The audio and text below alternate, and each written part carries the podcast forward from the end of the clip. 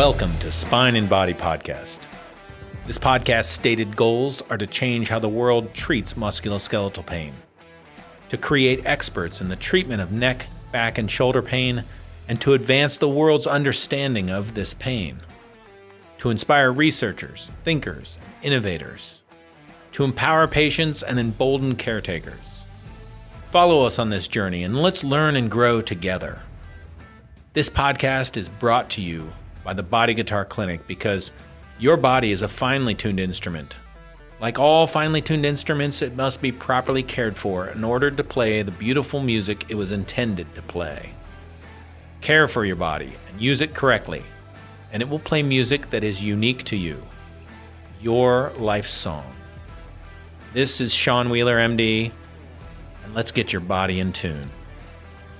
Welcome to Spine and Body Podcast. This is Dr. Sean Wheeler again. Welcome back. Uh, this is a very exciting episode because while this is episode seven, this is the first episode that you get to hear somebody besides myself. We're we're starting into a run of interviews now, and probably the next time that I will do uh, more of a lecture is when we start running when we start running low on on people to interview.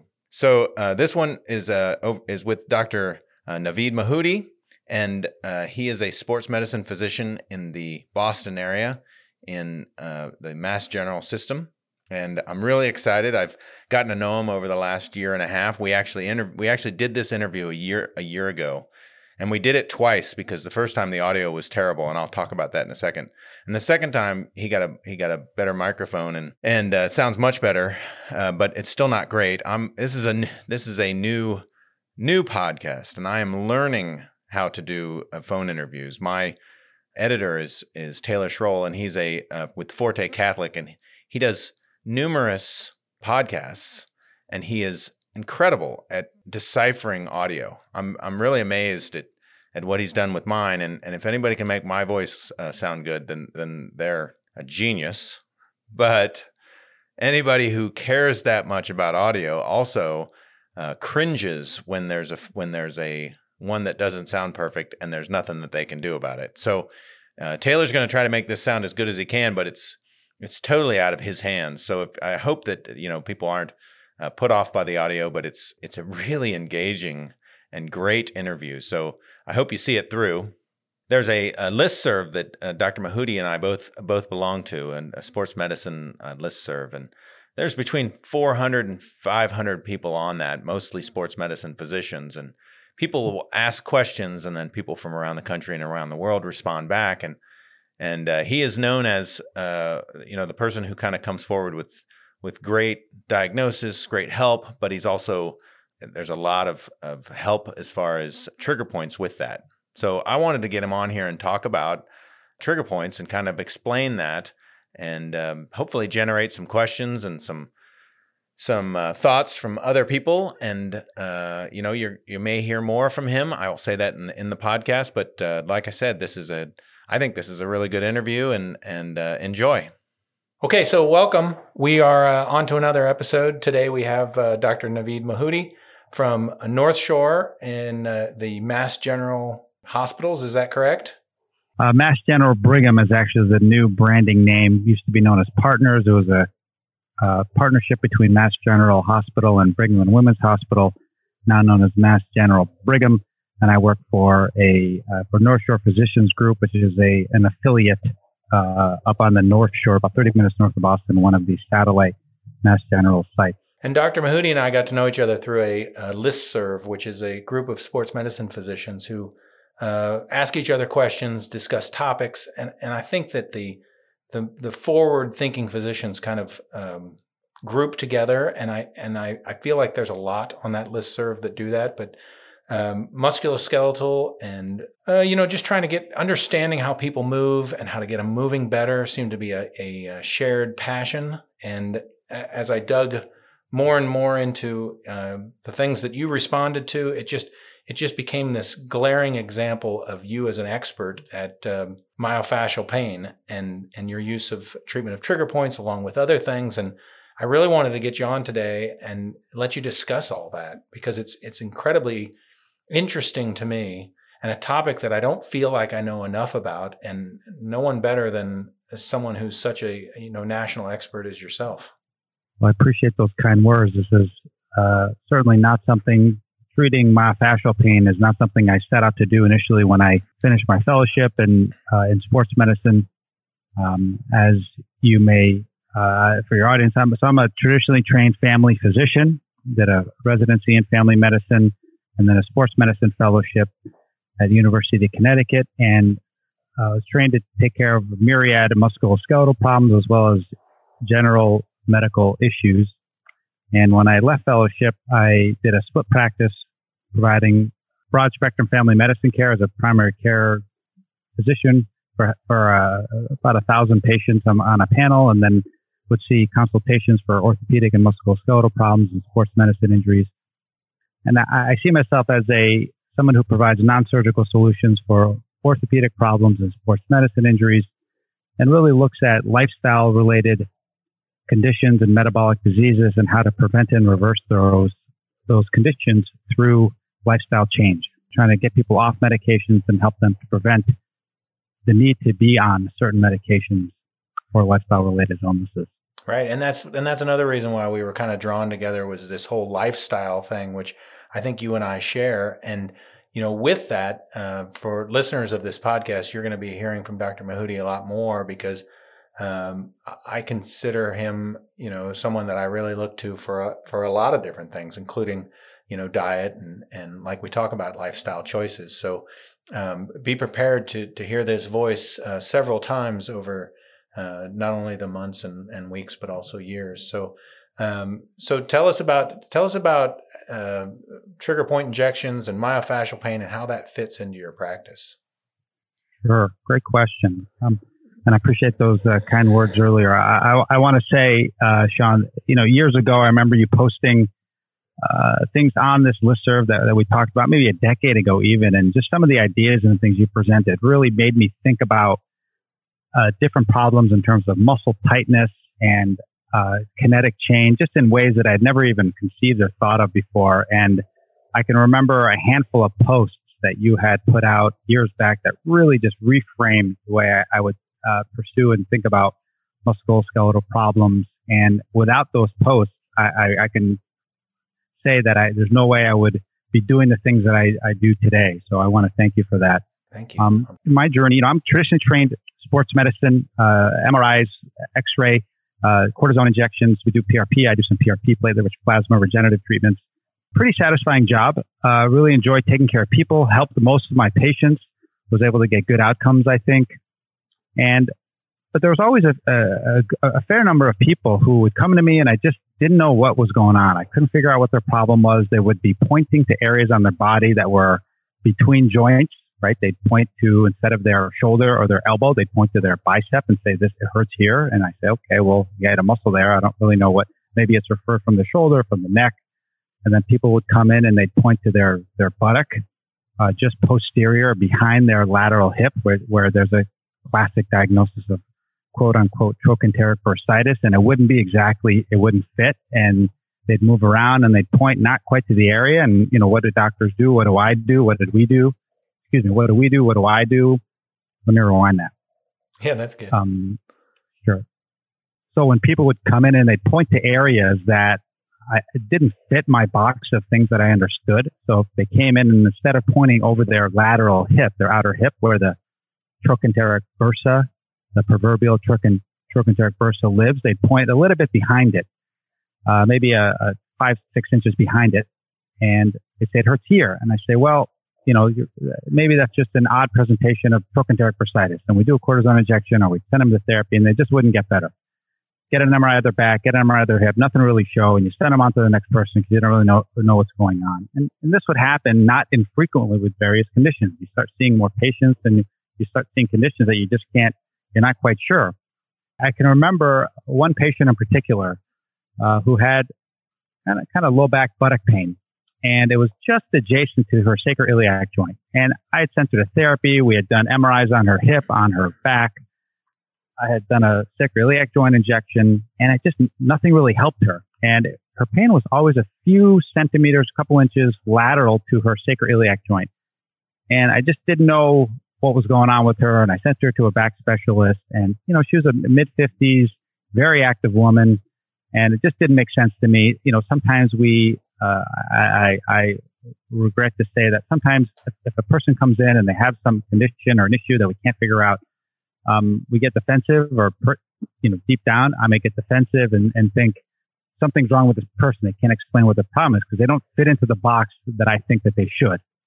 And it's hard because they're coming to you as the expert and you, you, can't figure out what's going on. So, you know, I live with a, with a number of patients like this that I think through and just didn't know what to do and send them to other colleagues and it'd be the same kind of diagnoses. They'd get their back injections, their, uh, uh, uh, facet injections or epidurals and, but this lady just wouldn't get better. And this was probably around 2014. And around that time, I had been doing a fair number of trigger point injections to patients in their upper trap and levator in their neck you know, the proverbial pain in the neck is very often tight muscles and trigger points. And this is a known phenomenon. I mean, well, in fellowship, explain, I had explain, training. I'm sorry, explain trigger point just briefly because there's people here sure. that don't know what that is.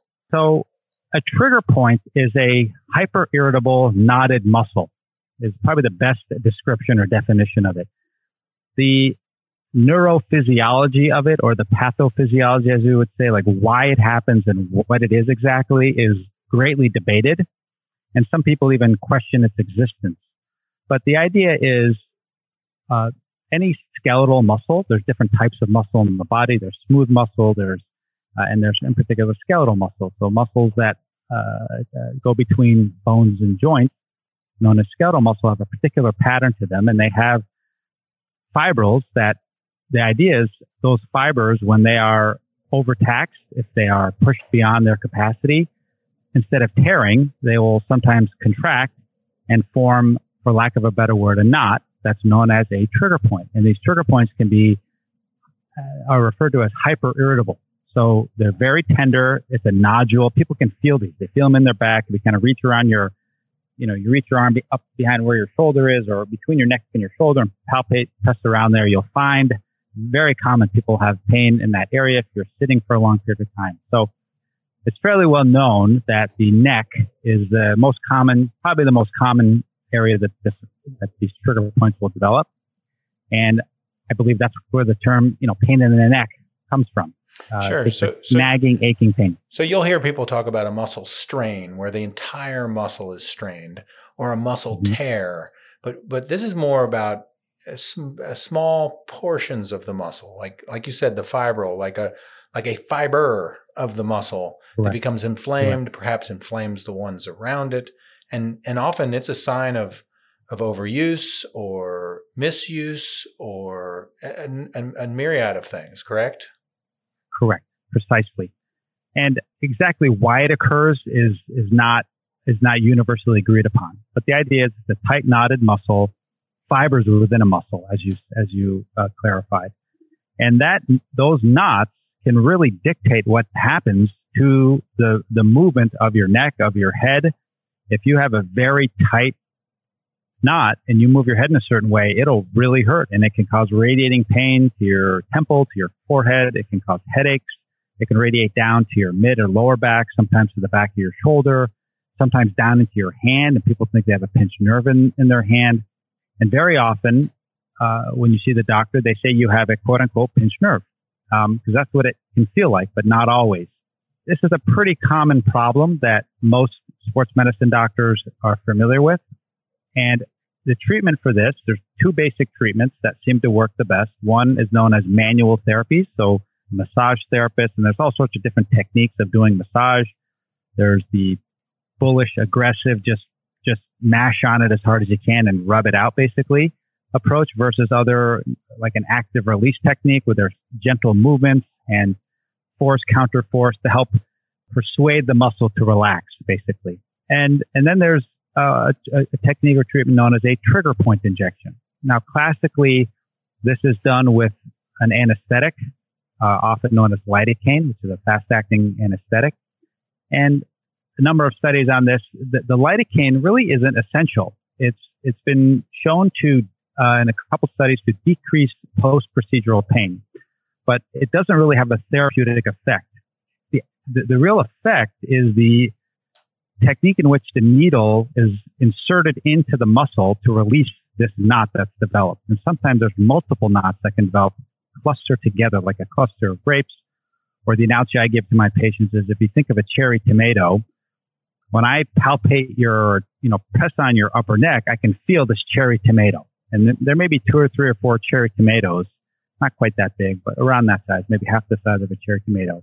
And when I'm needling, what I'm trying to do is hit the seed or seeds inside the tomato. And when I hit a seed, the muscle will twitch, it'll release, and you, it's called a local twitch response. That's really good, and I'm really hungry now. So thanks. That's uh... often people will have multiple. Sure, no, I can have. I'm just growing tomatoes actually. Like I said, my my harvest is coming in. So love to share some of the cherry, orange, and red tomatoes. There you go. Um, but if you if if you we can release it, and as you release the knots, it, it just it's I can feel like when I'm palpating the knot and I'm and I'm needling it, it, it I, the analogy, another analogy I give is when I feel it in my hand, it's like a frozen stick of butter. And as I'm needling it, it just melts away and, and then it becomes soft and pliable and it releases. So, um, this technique of trigger point injection classically is done by you, you find the knot, you pinch it between your two fingers, you take a needle, insert it into the knot, inject a little bit of lidocaine. Some doctors will use cortisone. I don't use cortisone for various reasons uh, mainly because I, am not convinced that it has any therapeutic benefit and there can be side effects to it. So there's no need to introduce that if it's, if it's not going to necessarily help.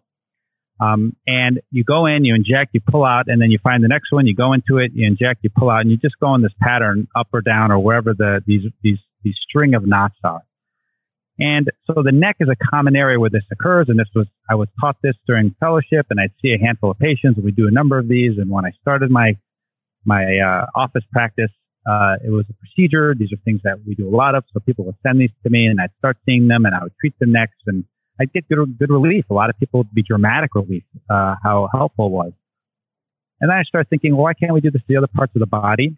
Uh, you know, maybe the shoulder or, uh, or the, or the, or the hip. But I didn't really know how to do it. I was using the older techniques that I was uh, describing of going in, injecting, pulling out. And then I was at a conference AMSM conference, and uh, is, I saw American Medical Society of Sports Medicine. Sorry. So I mentioned that that woman before who who uh, who had that buttock pain, and she she she just for weeks I was thinking about you know how can I help this lady, and and then a few months later I attended this conference, and there was a there's a South Af- uh, excuse me an Australian world renowned sports medicine physician, Peter Brukner, who's known as a needler, a dry needler. And I mentioned before, you don't really need the anesthetic or steroids. Uh, this is commonly known as dry needling or DN. Uh, and it's basically using a solid needle, a filiform needle as they're called, which is like an acupuncture needle. And that's inserted into the knot and it's kind of spun around and moved a little bit. There's like a pistoning technique that can be used and that can help release the knot. So this was unfamiliar to me, this other technique. I was taught the traditional way, go into the, into the knot, inject, pull out, go into the next knot, inject, pull out. So I go to this conference and I just see, I happened to see, I was at some meeting and I saw him do this technique on somebody and I had this eureka moment like And he was actually needling another colleague there, sports medicine doctors there, uh, buttock muscle. And it blew my mind just seeing the way he was doing it and, and for lack of a better word, how aggressive he was doing it, pistoning this needle in and out. And I had a eureka moment. I said, that's it. And I couldn't wait back. I couldn't wait to get back to my, to my practice and just started applying this type of technique using the needle, the needles that we use, the, um, hypodermic needle. And I would do the traditional way of pistoning, uh, uh, excuse me, the, the, traditional way of injecting a little bit of lidocaine, but I would use this pistoning technique and maneuver the needle trying to release those little seeds in these proverbial cherry tomato. And it was like uh, magic, the, the results I was getting with people, all different parts of their body and the shoulder to the calf to the, to the hip, um, abdominal pain at times, back pain, neck pain. Uh, people were sending me all of their mystery kind of cases and, uh, it, it, I was getting really good. A lot of my patients were doing really well with it. And as I started to explore this, I, I didn't really know what this was. Like I, I was trying to, like, I said, this was, I wasn't, I wasn't taught this. I started reading about it more. And it's probably two years into doing this where I discovered Dr. Janet Travell and Dr. David Simons. And they are the pioneers really in this. And, and Dr. Travell, what's amazing to me is she was, she's a, a genius, an absolute genius, uh, a woman, of course, physician who I think it was in the 30s or 40s when she was in uh, working in hospitals would discover people, as she wrote in her books, discover people who would have uh, back pain or chest pain or arm pain while they're in the hospital. And depending on whatever hospital service that patient was on, if they're on the cardiac service, the cardiologist would say that their heart. If they were on the gastrointestinal floor, it would be their GI. They're having gas. And as she would examine them, she discovered that they had these tight knots that were really painful. And as she would massage them or eventually she progressed into needling them, they'd get am- amazing relief. And she ended up being President John F. Kennedy's personal physician in the White House. And she's the first woman ever to be the president's uh, physician. So, you know, this was in 1960, 62 where she was doing this. So, you know, what kind of genius was this lady who was a president's physician at a time where uh, there weren't as many women as there are in medicine now? Um, so I, I discover her books a couple years into doing this, and I'm I'm flipping through, and I'm just blown away because she has pictures and diagrams that are similar to, to what I'm doing, although I'm I'm kind of making it up as I go. Uh, but getting astounding relief. And and when I first started doing it, I use an ultrasound. We have an ultrasound machine, and you know, going in and kind of poking somebody with a needle multiple times is a little intimidating for a physician, of course. Uh, but with an ultrasound, my confidence level was much higher because I could look, you could see the tissues, you could avoid nerves and vessels. So I, I had a great degree of confidence in, in, what I was able to. I, I, developed a degree of confidence, I should say. And eventually, as I eschewed, I just I, the ultrasound wasn't necessary anymore for this procedure. I still certainly use an ultrasound for guided injections of other types, but with this, it's really the feel of the muscle that's key. It's it's knowing where to look, knowing where the referral patterns are, and looking for it. And as I've done more of this, it's become, I mean, probably 75, 80% of the patients I see have a myofascial trigger point, point component to their pain. And when that is treated and addressed, it can just, it can be magic. It can take care of so many different other issues that they have and it can be immediate. It's, it's in many cases, it's diagnostic. When you have somebody come in and their shoulder hurts or their hip hurts and you think they need therapy and maybe it's a trigger point and you send them to therapy and they get mashed on and they're massaged and stretched, you don't really know if, if, the therapist was doing a, doing appropriate work, if they were too aggressive with them. And what I found, if I can find the trigger point and release it, people will get up and they'll walk around and they say, my pain's gone, 100% gone or 90% gone. Uh, and that is, in a way, is, is very powerful as a diagnostic tool. And it can help me avoid sometimes doing advanced imaging or unnecessary testing uh, so I use it as a, as a diagnostic as much as a therapeutic tool, and it's it's completely revolutionized the way I I, I uh, provide musculoskeletal care to my patients. So um, the physical therapists in our crowd will will hear will hear Travell and they'll they'll know exactly who they're talking about because most physical therapy schools probably up, and I don't know if it's still the case, but I know that uh, my wife, who's a physical therapist, that she just went on and on about Travell and and the books and, and the things like that. Now, our massage therapists, I'm sure, you know, you they'll talk about the fact that it takes months to get to the point where you can feel what you're looking for. You feel you felt it all the time. Your brain just didn't know it was feeling it. Do you find yeah. that there's a period of time where you know you've gotten to the point like for example you'll have a student in your office that you're trying to show and they'll feel it and you'll go yeah you're not you're, you're probably not feeling it yet it's it's kind of one of those things that oh, through practice and through time uh, you get better and better at, at feeling these uh, trigger points.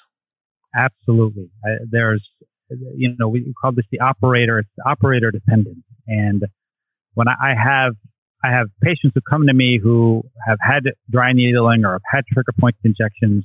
In most cases, after, if I say, you know what, let me, let me try it on you. Let's, let's see. Uh, they, they'll say that was way different. When I do the procedure, they'll say that was way different than what I, what, what I had before. The, the, the twitch responses are more robust. Um, and I'm pretty aggressive. I, I have a, I have a, uh, I have residents who shadow me, uh, not infrequently. And, and just this week I had one, uh, who, who was with me and almost always, uh, people don't palpate firmly enough. And the one thing I find is comparing the contralateral side you know, I talk all, we talk a lot about myofascial pain, and you, mentioned your wife and other physical therapists and massage therapists. But if you look at the traditional orthopedic and sports medicine literature, there's a paucity of this. If you look at the at the main uh, databases that most physicians use, one would be UpToDate, for example, the most probably the most popular uh, reference resource that any physician in the country and the world uses. If you look at the differential diagnosis of shoulder pain, myofascial pain is not even listed.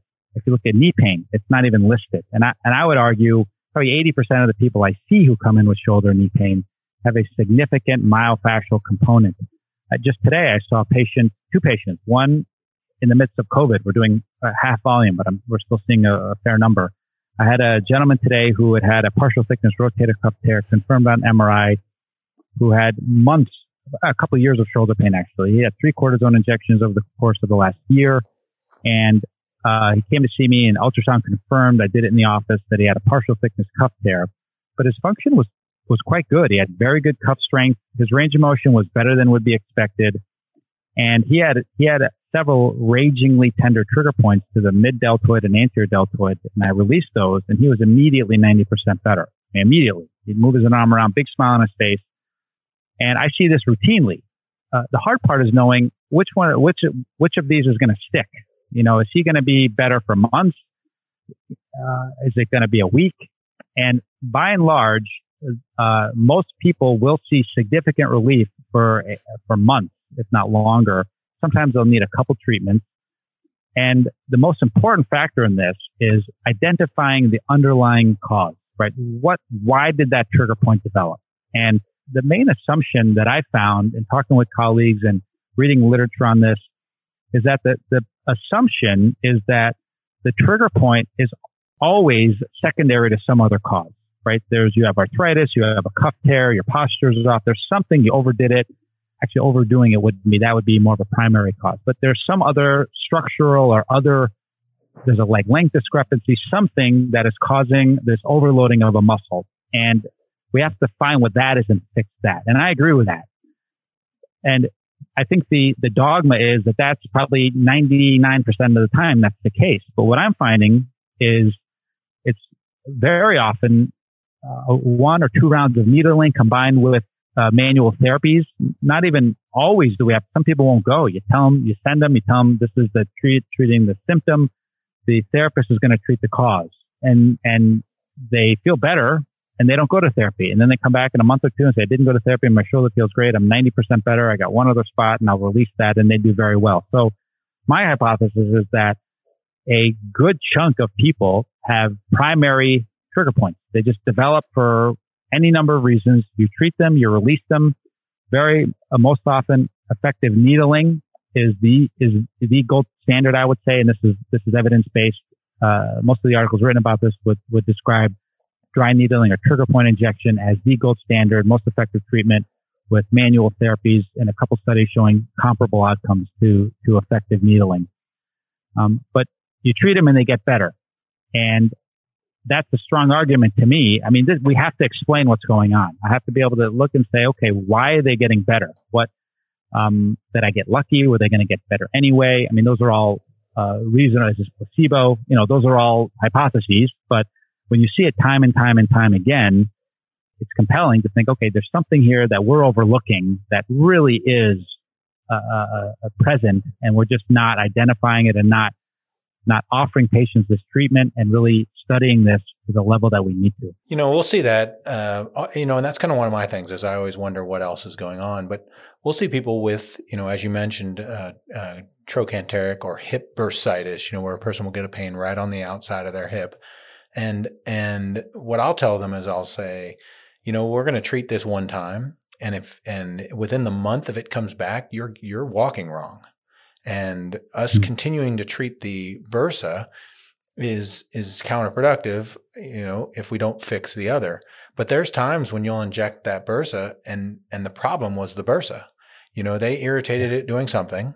Um, and then because of that they're walking weird and then that hmm. leads to problems after problems and and I could see the same you know and I I kind of point back to I have a a, lateral uh, lateral calf pain that I roll out before doing any any working out you know and I do a lot of box jumps and double unders, and I do a lot of jumping with you know I'm in my 50s and I feel like jumping and sprinting are two of the two of the things that that go first. So it seems like I continually try to do these things that I'm not supposed to be doing. But if I don't roll out my calf it hurts. And in my mind what I was going to do was I was going to fix the flexibility around my ankle.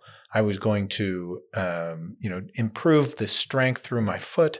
So I worked like crazy on that and it and it has never taken care of it. And I keep thinking to myself you know really what I need is I probably need a trigger point injection into that muscle because now that I'm past those things, or even if even if that had nothing to do with it, that muscle that muscle spasm is is beget is begetting more muscle spasm.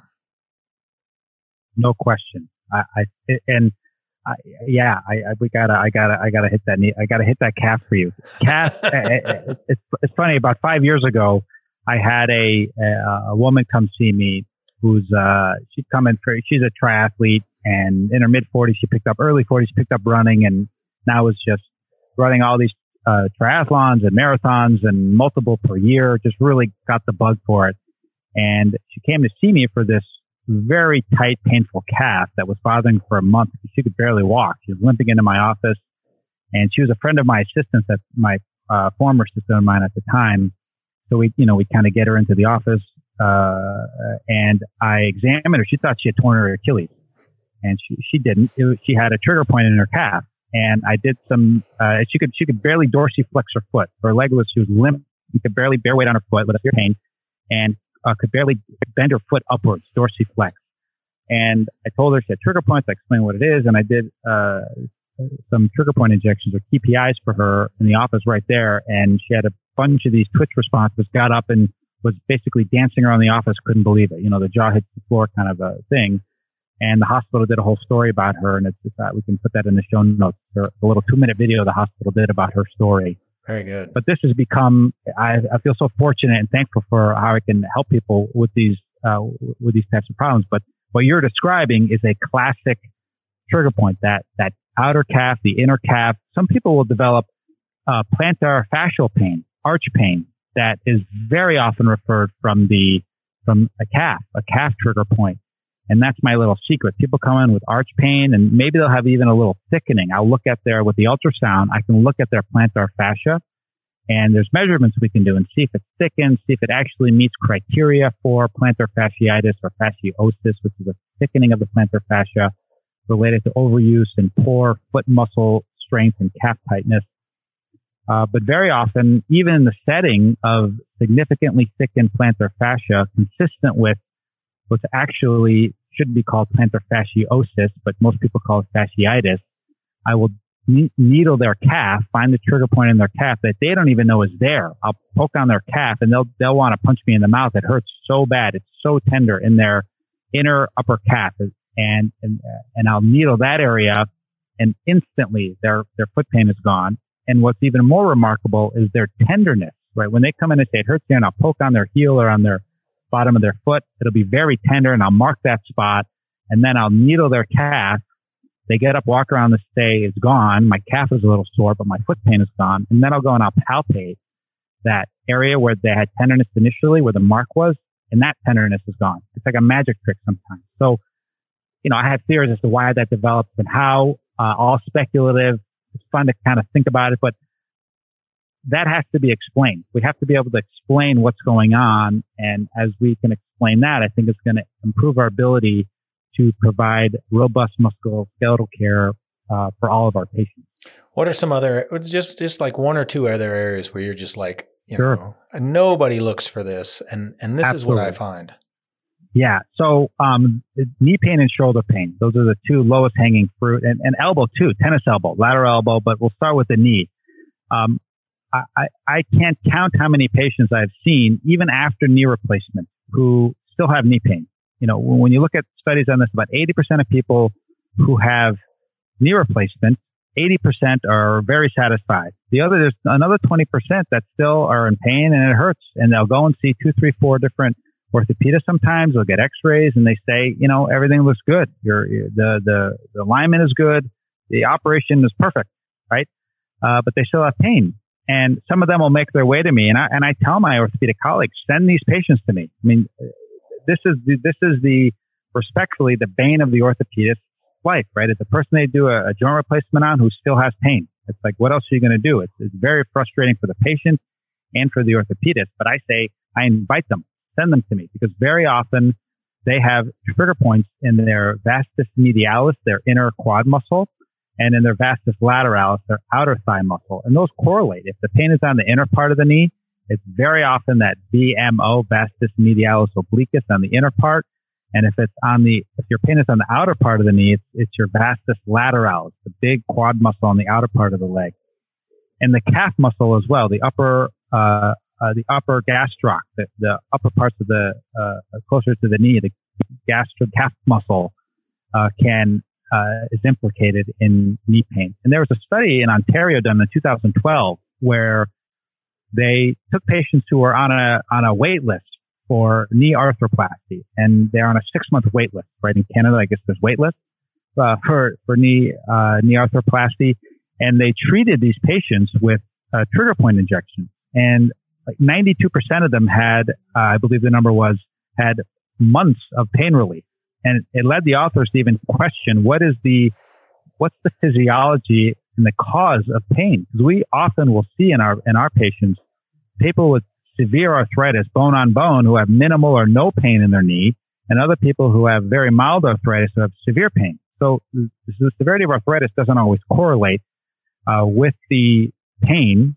And there's other studies looking at changes in in the musculature, in the in the architecture of the muscle, in particular the vastus medialis, uh, looking at different stain studies of the architecture of the muscle and how there are changes in it. So for me, the question is, is it the chicken or the egg, right? Is the muscle being underused, atrophied, not being exercised, and then it leads to mechanics in the knee that cause arthritis, or is it the arthritis that develops through genetics and other factors that leads the muscle to try to respond to it that leads to those architectural changes? I, I don't know. I don't. I mean, we don't know. Um, but to even think in those terms of which one comes first, I think if we think in those terms, it's going to help us in our diagnostic ability and how we care for our patients. Absolutely. I mean, I think the more that we the, you're right. The more that we question our thought, question our our known, or I put that in quotation marks, known ideas about what causes what, the better off we are. You know, you, you like having that person in the room that has these weird you know, ideas because every once in a while they're going to throw one out and it's going to change everything. So mm. it's good to have. I think it's great to have to have alternative ideas. So so you mentioned the shoulder. Yeah. So with shoulder, uh, I think the hidden secret there is the deltoid. Um, the deltoid muscle is the most overlooked cause of shoulder pain, completely ignored. You know, I mentioned Janet Travell. She worked with a, a colleague, David Simons, Dr. Simons, who was, a, he's a genius as well. He was an astronaut. First, first man to, I think he went the highest in a hot air balloon up into space. I mean, unbelievable. He's on the cover of Time magazine before he uh, went to medical in the 50s, I think it was. Uh, but another genius who uh, did a lot of work in, in, in, muscle pain, and he wrote an he wrote an article uh, 13 years ago, um, 2007, uh, just before he passed away. But and, and the title of the article has a very compelling name. So when patients come to see me, I'll ask them. I say, you know, what what specialty of medicine uh, takes care of the heart, right? Cardiology. What takes care of the eye? Ophthalmology. What takes care of the skin? Dermatology, right? These are easy questions. Then I say, what takes what specialty takes care of muscle? And it's like just blank faces, right? There isn't one, right? There's no specialty of medicine who treats muscle, right? There's physical therapists, but they're, they're not physicians. So we're, we're looking at medical specialties. So Dr. Simons wrote an article uh, entitled Orphan Organ. If you Google it, you can find it. It's freely available. And he just describes how, in his estimation, the majority of of humankind's ailments and aches and pains have a myofascial origin, a trigger point origin, but this is completely overlooked in the medical community. And I don't understand why. It, it, when I explain some of these ideas and I talk about this and people see the treatment and, and they feel better, and then I explain just what I've kind of been sharing here, it, it to me, it totally makes sense. But there's some kind of a barrier wall that um, it's hard to get these ideas into the into the mainstream, for lack of a better word. And there's good reason for that because so much of this is operator dependent, and we don't have clear imaging modalities that show the trigger points. There are so many different theories as to how they develop. People will get treatments that don't always work. There's different styles and techniques and how, how they treat them. So we're really in the infancy. You know, when people used to do surgeries decades ago, 100 years ago, all sorts of different uh, ways of treating and, and doing operations. And finally, when it became more codified and systematic, is when we started to make real progress in surgical outcomes. So that's the kind of thing we're going to need to do uh, with this because it's the wild west right now with, with all these needling techniques and what people do. And I'm guilty of that myself because this is all, I'm just kind of, it's, it's safely experimenting with people, but uh, experimenting isn't the right word, but, but this is a, is a, is a qu- quite a safe procedure. I mean, there are risks to it. Uh, there's reports of nerve injury and bleeding. Nerve injury is probably the most common thing that people can develop uh, with it. You can hit a nerve and, it can cause, uh, there's reports of wrist drop and other things like that. But, um, it, it, very rare. And I often think, what's riskier, doing the procedure or not doing the procedure? Because if you, if you don't offer this to people and don't do it, and they're in a lot of pain, they're going to go and they're going to find something else. And oftentimes they may get a surgical procedure that's higher risk, more expensive, has greater morbidity to it, and and higher costs, all of the above, and they're still not going to get better because all the while their the problem was uh, likely a myofascial trigger point. Okay, so a uh, quick question on uh, physical therapy with trigger points because here I don't know how it is in Boston, but here in Kansas City, it seems like we're getting a, a growing number of physical therapists who are do, doing dry needling and and some chiropractors. And you know, there's chiropractors and physical therapists who uh, listen to this podcast, and I don't have a problem with with you know, necessarily with that. It's just that with the rise in dry needling with physical therapists, I, I have a job for them. I need that person to come out of there stronger. I need their, you know, thing, things mm-hmm. improved. And it feels like there's a there's a few that are doing it every single time they see them, and it becomes the bulk of what they accomplish.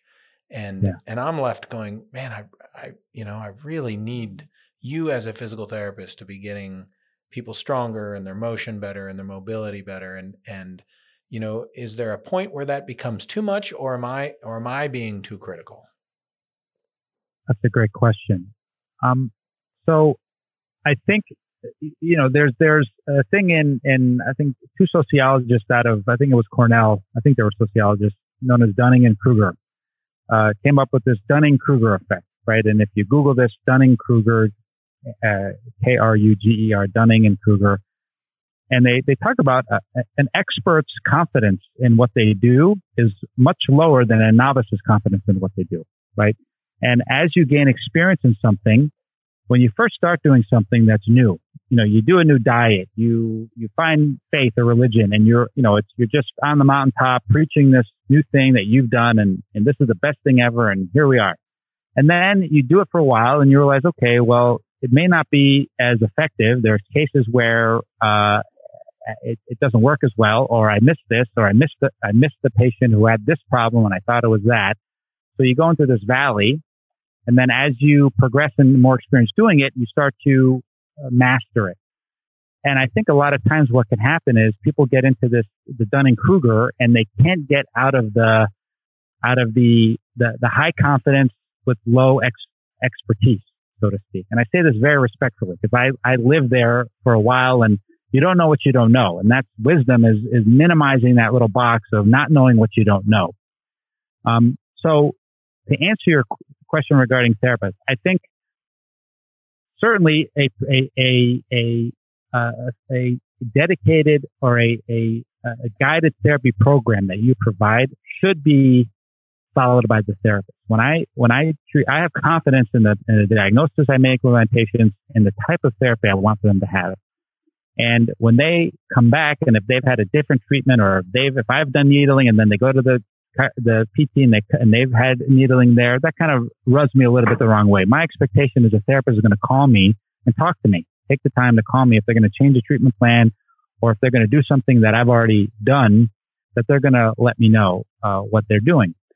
But I think the temptation is to do a lot of needling because it's a procedure and it tends to reimburse well. So, uh, and, and, I should say well, relatively well for depending on uh, what, what types of other procedures you're doing.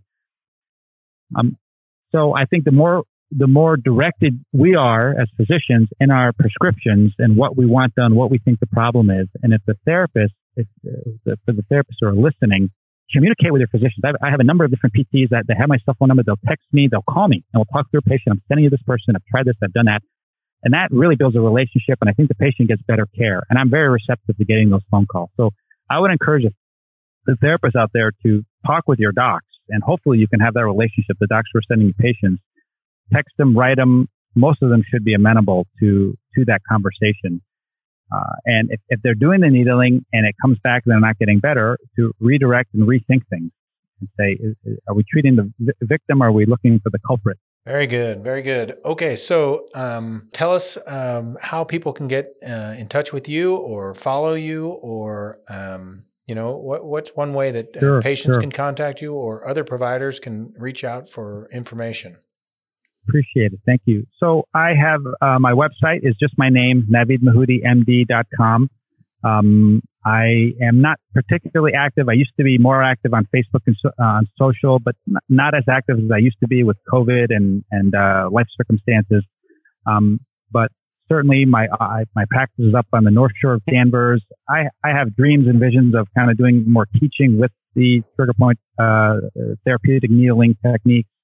So uh, hopefully more to come with that. But if you if you uh, check my my um, website out You'll see some descriptions of what I do, and I'm in the process of updating uh, updating my website. And and I think that if if somebody you know as a group was was really interested in in getting uh, you know some formal instruction from you, I don't think they'd have a have a any trouble um, contacting you and and perhaps setting something up. Absolutely, they can reach my office. Uh, my uh, I'm they can reach my office and leave a message, and be I'd be happy to uh, to to uh, contact uh, we could we could work something out. But uh, I work for a large organization. I'm, you know, my dream is someday to be able to do CMEs, and there's a number of people have emailed me on the listserv asking questions about uh, how where I learned this and how do I do it, and and uh, it's, it's a great opportunity for a number of us who are interested in this to get together and and really ask these hard questions and, and figure out how we can best serve our patients. Well, and I think there's a, and, and you know, I'll say this from experience. I think that there's a huge difference between I I hired someone who knows how to do trigger point injections versus I, I hired someone who uh, is considered a national expert on trigger point injections. And you know, I mean, that's the thing is is that there's there's very few people uh, like Dr. Mehoudi who uh, can explain and can talk about the you know more in depth. Not only that, the the years and years of experience you've had of not only doing it to your patients, but also teaching other physicians. And I think that I think that people should pay attention to that.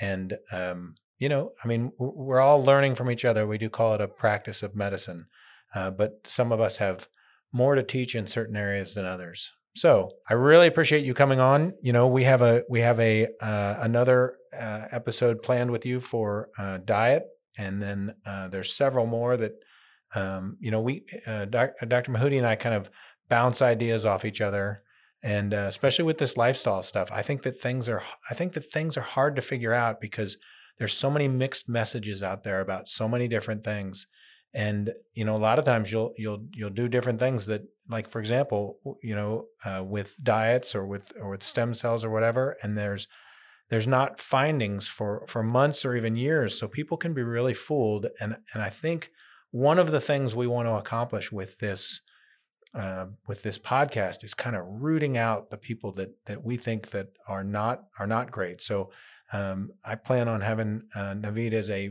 as a common or a, a significant recurrent uh, visitor on this because um, he shares the same passion I do for all of that. So I want to thank everybody for uh, tuning in today, and um, thank you, Dr. Mehoudi. My pleasure. Thanks so much for having me. Look forward to chatting again. Okay. Thank you for listening. We greatly appreciate your download and taking the time to listen. Please go to whatever source you normally get your podcast from and subscribe. Also, visit bodyguitar.com for show notes and to learn about our clinic. Living longer is not near as important as living better. These episodes are meant to advance the goal of living better. One of the best and hardest ways to achieve this goal is to pray for your enemies and forgive those that hurt you. Life is about relationships. Build them.